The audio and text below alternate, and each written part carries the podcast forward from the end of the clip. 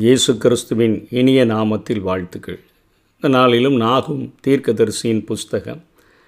ரெண்டாவது அதிகாரத்தை நாம் தியானிக்க போகிறோம். இந்த அதிகாரத்தில் நாம் ஒரு பிடிக்கப்படும் சிங்கங்கள் என்கிற ஒரு தலைப்பின் கீழாக செய்தியை கற்றுக்கொள்ள முடியும். நாகும் தீர்க்க தரிசனம் உரைக்கிற நாட்களிலே அசிரியா மிகப்பெரிய ஒரு வல்லரசாக வளர்ந்திருந்தது. உலக நாடுகள் எல்லாவற்றிற்கும் மேலாக தங்களுடைய அதிகாரத்தை பெற்றிருந்தபடினாலே அவர்கள் தங்களை சிங்கங்கள் என்று சொல்லுகிற அளவிற்கு அத்தனையாக அவர்கள் தங்களை பெ- குறித்து பெருமை பாராட்டி கொண்டிருந்தார்கள். அசிரிய அகழ்வாராய்ச்சியில் சிங்கங்கள் பொறித்த பல கல்வெட்டுகளை இன்றைக்கும் காணக்கூடிய அளவிற்கு அவைகள் அமைந்திருந்தபடியினால் அவர்கள் அத்தனையாய் பெருமை பாராட்டி கொண்டிருந்த அந்த நாட்களிலே நாகும் யோனா தீர்க்க தரிசனம் உரைத்து அவர்கள் மன்னிப்பு பெற்று அவர்கள் ஆண்டவரால் மனஸ்தாப பண்ண மனஸ்தாபப்பட்டு ஆண்டவர் அவர்களை தண்டிக்காமல் விட்டு நூற்றி ஐம்பது ஆண்டுகள் ஆன பின்பாக அவருடைய சந்ததியினர் அவருடைய பேர பிள்ளைங்க அவருடைய வம்சத்தார் எல்லாரும் அந்த முன்னோர்களினுடைய அந்த மனஸ்தாபத்தை அந்த மன்னிப்பை அந்த தாழ்த்தி அவர்கள் தங்கள் தேவனிடத்தில் திரும்பினதை அவர்கள் மறந்து விட்டபடியினால் அஸ்வரியாவினுடைய தலைநகராகிய நீனிவே அது அழிக்கப்படும் என்று சொல்லி அதற்கு காரணம் சங்கீதம் அறுபத்தி எட்டு ஒன்றில் பார்க்கிறோமே தேவன் எழுந்தருளுவார் அவருடைய சத்துருக்கள் சிதறுண்டு அவரை பகைக்கிறவர்கள் அவருக்கு முன்பாக ஓடி போவார்கள் என்று சொல்லப்படுகிறது. அந்த வசனத்தின்படி இங்கே தேவனே உங்களுக்கு எதிராக வந்திருக்கிறபடினால உங்கள் உள்ளத்தில் நீங்கள் பெருசாக சிங்கம் சிங்கோனிக்கு சொல்லி நினைத்தாலும் கூட நீங்கள் தண்டிக்கப்படுவீர்கள் என்கிற தீர்க்க தரிசனத்தை இங்கே ஆண்டவர் நாகுமின் மூலமாக கூறுகிறார்.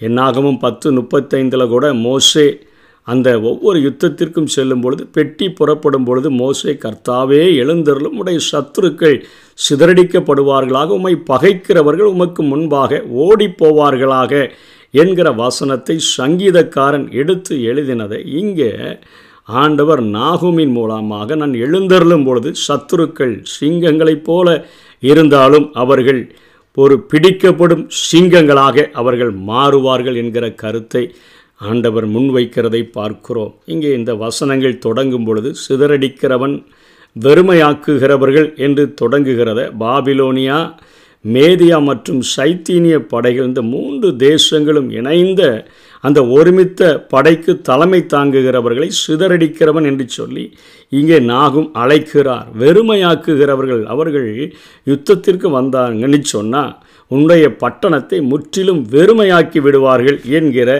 ஒரு தீர்க்க தரிசனத்தை குறிப்பிடுகிறார். மீண்டும் அவர்களை பார்த்து ஏளனமாக சொல்லுகிறார் நீ உன்னுடைய பாதுகாப்பை பெரிய பாதுகாப்பு நீ நினைக்கிற.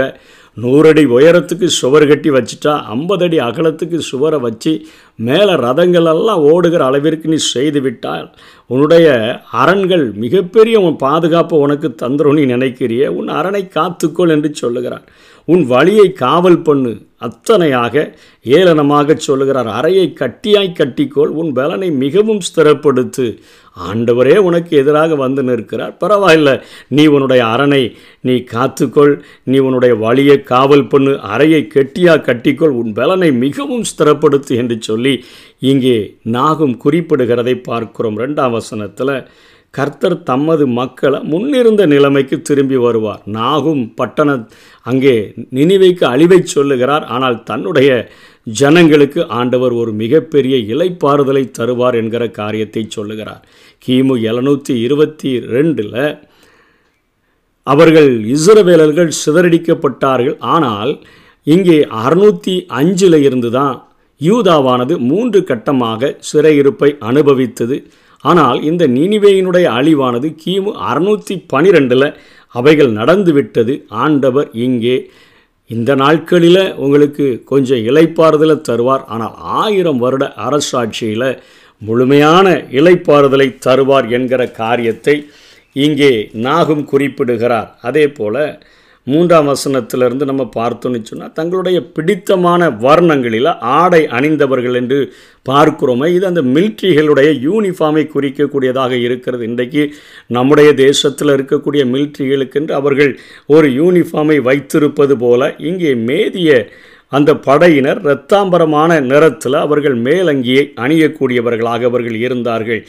வரலாற்றிலே படிக்கும் பொழுது பாபிலோனியர்கள் சிவப்பு நிறத்திலும் அசீரியர்கள் நீல நிறத்திலும் அவர்கள் யூனிஃபார்ம் போடக்கூடியவங்களாக இருந்தார்கள். அத்தனை துல்லியமாக இங்கே நாகும் தீர்க்க தரிசனம் உரைக்கிறார். அவர்களுடைய உன்னை அழிக்க வருகிறவர்களுடைய அந்த யூனிஃபார்ம் முதற்கொண்டு எப்படி இருக்கும் அப்படிங்கிற காரியத்தை ஆண்டவர் இங்கே சொல்லுகிறதை பார்க்கிறோம். இப்படிப்பட்ட அழிவுகள் வருகிற பொழுது அவர்கள் பிரபலஸ்தரை நினைவு கூறுவான அவங்களில் பிரபலமான தலைவர்களை மில்ட்ரியை அவர்கள் நினைவு கூறுவார்கள். அவர்கள் தங்கள் நடைகளில் அவர்கள் அப்படியே விரைந்து ஓடக்கூடியவங்களாக மாறிடுவாங்க அப்படின்னு சொல்லி அதாவது யுத்தங்கள் நடக்கும் பொழுது கூட்டு படைகள் நேபுகாத் நேச்சாரனுடைய அப்பா நெபோ பொலாசாரினுடைய தலைமையில் இப்படிப்பட்ட ஒரு கூட்டணி வந்து அங்கே சுற்றி நிற்கும் பொழுது அவர்கள் எல்லாரும் ஓடி போவார்கள். ஏன்னா வசனம் ஆறில் ஆண்டவர் சொல்லுகிறார் ஆறுகளினுடைய மதகுகள் அதாவது ஆறுகளினுடைய வாசல்கள் அவைகள் திறக்கப்படும். அதனால் அந்த அரணான சுவர் அரண்மனை கரைந்து போகும் என்று சொன்னால் அந்த பாதுகாப்பாக அவர்கள் வைத்திருந்த அந்த அரணான சுவரானது அது அழிந்து போகும் என்று சொல்லி இங்கே நாகும் தீர்க்க தரிசனம் குறை உரைக்கிறார். ஏழாம் வசனம் மற்றும் பத்தாம் வசனத்தில் அது அங்கே ராணியை குறிக்குது. அவள் சிறைப்பட்டு போவா தாதிமார்கள் மார்பிளை அடித்து கொண்டு புறாக்களைப் போல சத்தமிட்டு கூட போவார்கள். அங்கே ஓடி போகிற ஆளை பார்த்து வசனம் எட்டில் நில்லுங்கள் நில்லுங்கள் என்றாலும் அவங்க திரும்பி பார்க்காம அவங்க ஓடுவாங்க. திரும்பி பார்க்கிறவன் இல்லை என்கிற ஒரு அருமையான தரிசனத்தை கண்டு பிடிக்கப்படுகிற சிங்கங்கள் அது எவ்வளோ பெரிய வல்லமையுடையதாக இருந்தாலும் அவர்கள் பிடிக்கப்படுவார்கள் என்கிற காரியத்தை வரிசை வரிசையாக இங்கே நாகும் குறிப்பிடுகிறதை பார்க்கிறோம். நினிவேயினுடைய அழிவு எத்தகையதாக இருக்கும் என்று சொல்லி வசனம் ஒவ்வொன்று ஒன்றிலும் அவர் வர்ணித்து வருகிறதை பார்க்கிறோம். அங்கே உள்ளே போய் வருகிற படைகள் பார்க்கும் பொழுது வெள்ளிகள் நிறைந்திருக்கும் பொண்ணு நிறையா இருக்கும் சம்பத்து நிறையா இருக்கும் இச்சிக்கப்படத்தக்க சகல பொருட்களும் இருக்கும். கொள்ளையிட அங்கே கட்டளை பெற்று அவர்கள் எல்லாவற்றையும் கொள்ளையிடுவார்கள் என்கிற காரியத்தை ஆண்டவர் அங்கே நாகுமின் மூலமாக நினைவைக்கு சொல்லி கொண்டிருக்கிறதை பார்க்கிறோம். வசனம் பத்தில் அவன் வெறுமையும் வெளியும் பாலுமாவால் அதாவது அந்த ராணியை குறித்து சொல்லுகிறது. சிறையிருப்புக்கு அவள் ஆயத்தமாயிற்றா? அதனால் அவளிடத்தில் இருக்கிற நகைகள் எல்லாவற்றையும் கலட்டி எடுத்துட்டு அவளை நாடு கடத்த அவர்கள் போவார்கள். அரசி அணிகலன்கள் எதுவுமே இல்லாமல் அவள் கடந்து செல்வாள். அந்த நேரத்தில் அவளுடைய முழங்கால்கள் எல்லாம் தள்ளாடும். முகங்கள் எல்லாம் கருகி போகும். எல்லா இடுப்புகளிலும் மிகுந்த வேதனை உண்டாகும் என்று சொல்லி நீனிவே அனுபவிக்கப் போகிற அந்த தண்டனைகளை குறித்து இங்கே ஆண்டவர் தொடர்ந்து பேசிக்கொண்டிருக்கிறதை பார்க்கிறோம். இந்த உலகத்தினுடைய அதிகாரங்களை கொண்டு அராஜகம் நடத்த துணிவோருக்கு இதுதான் எச்சரிப்பு.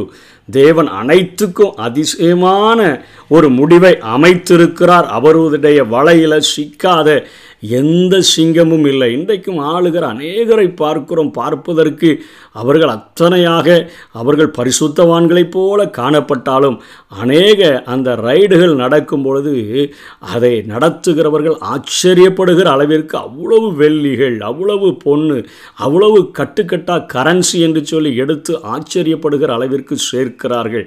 இப்படி இந்த நாட்களிலும் இத்தனை தங்களுடைய அதிகாரங்களை பயன்படுத்தி எவ்வளவு கொள்ளையடித்து வச்சிருந்தாலும் ஆண்டவர் அவர்களுக்கு அதிசயமான வகையில் தண்டனைகளை வைத்திருக்கிறார் என்கிறத நம்ம ஒரு நாளும் மறந்து போகவே கூடாது. இங்கே அப்படி தங்களுடைய காரியங்களை பெருமையாக நினைத்து கொண்டிருந்தவர்களை பார்த்து இங்கே நாகும் கேட்கிறார் சிங்கங்களின் வாசஸ்தலம் எங்கே? பாலசிங்கம் இறை தின்கிற இடம் எங்கே? கிளசிங்கமாகிய சிங்கமும் சிங்க குட்டிகளும் பயப்படுத்துவார் இல்லாமல் சஞ்சரிக்கிற ஸ்தானம் எங்கே? இப்படி சிங்கோனி நினச்சிட்டு நீ ஒரு வாசஸ்தலத்தை ஏற்படுத்தி வச்சிருக்கிறிய? அரணான கோட்டைகளை கட்டி நினைவை பட்டணத்தை இவ்வளவு சிறப்புற செய்திருக்கிறிய? பாலசிங்கம் இறை தின்கிற இடம் எங்கே? கிளச்சிங்கமாகிய சிங்கமும் சிங்க குட்டிகளும் பயப்படுத்துவார் இல்லாமல் நாங்கள் இவ்வளவு தைரியமாக இருக்கிறேன்னு சொல்லியே ஆண்டவர் எழுந்தருளி இருக்கிறார். என் தேவன் எழுந்தருளி இருக்கிறார். சத்துருக்கள் சிதறடிக்கப்படுகிறவர்களாக ஓடி போகிறவர்களாக நில்லுங்க நில்லுங்கன்னு சொன்னால் கூட திரும்பி பார்க்க முடியாத அளவிற்கு ஓடுகிறவர்களாக இருக்கிறார்களே. சிங்கம் தன் குட்டிகளுக்கு தேவையானதை பீறி தன் பெண் சிங்கங்களுக்கு வேண்டியதை தொண்டையை பிடிச்சு கொன்று இறைகளில் இறைகளினால் தன் கெபிகளையும் பீறி போட்ட போட்டவைகளினால் தன் தாபரங்களையும் நிரப்பிற்று நீ போடப்பட்டிருக்கிற அத்தனை வெள்ளி அத்தனை பொண்ணு அத்தனை காரியங்களை கொண்டு வந்து கொண்டு வந்து உன் பட்டணங்களை நிறைத்து வைத்திருந்தாயே இதோ நான் உனக்கு விரோதமாக வந்து ரதங்களை புகையெலும்ப எரித்து போடுவேன்.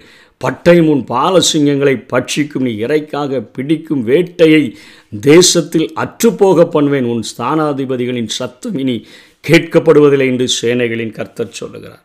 முழுமையாக அழிச்சிருவேன்.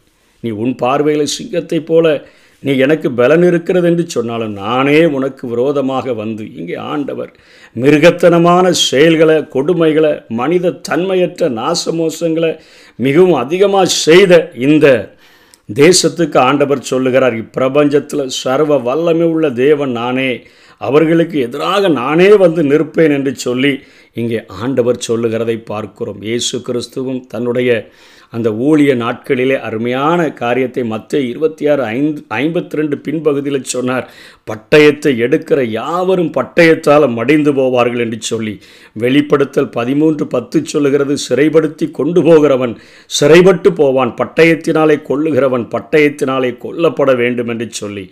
இன்னும் அந்த வெளிப்படுத்தல் ரெண்டாம் அதிகாரம் பதிமூன்றாம் வசனத்தில் சரி வெளிப்படுத்தல் பதினெட்டு ஆறிலிருந்து எட்டு வரை. அவள் உங்களுக்கு பலனளித்தது போல நீங்களும் அவளுக்கு பலனளியுங்கள். அவளுடைய கிரியைகளுக்கு தக்கதாக அவளுக்கு இரட்டிப்பாக கொடுத்து தீருங்கள். அவள் உங்களுக்கு கலந்து கொடுத்த பாத்திரத்தில் இரட்டிப்பாக அவளுக்கு கலந்து கொடுங்கள். இன்னும் நான் ராஜஸ்திரீ நான் கைம்பெண்ணல்ல நான் துக்கத்தை காண்பதில்லை என்று தன்னுடைய இருதயத்தில் எண்ணினாள். ஆகையால் அவளுக்கு வரும் வாதைகளாகிய சாபும் துக்கமும் பஞ்சமும் ஒரே நாளில் வரும். அவளுக்கு நியாய தீர்ப்பும் கொடுக்கும். கர்த்தர் வல்லமை உள்ளவர் அவள் அக்கினியினாலே சுட்டரிப்பார் என்கிற காரியத்தை வெளிப்படுத்தல யோவானும் எழுதுகிறார் ஆண்டவுடைய சுபாவம் இது. இன்றைக்கு உலகத்தில் எனக்கு நிறைய அதிகாரம் இருக்குது. உச்ச அதிகாரம் இருக்குது. மக்களை எப்படியும் நடத்தலாம். எதையும் செய்யலாம். எதையும் சாதித்து விடலாம். என்று சொல்லி நினைக்கிற எந்த ஒரு மனுஷனுக்கும் எதிராக தேவனே எழுந்தருளுகிறவராக தன்னுடைய ஜனங்களுக்காக அவர் வந்து நிற்கிறவராக அவர் எழுந்தருளும் பொழுது அவருக்கு விரோதமாய் மக்களுக்கு கொடுமை செய்த ஜனங்கள் சிதறடிக்கப்பட்டு ஓடி போகிறவர்களாக காணப்படுவார்கள்.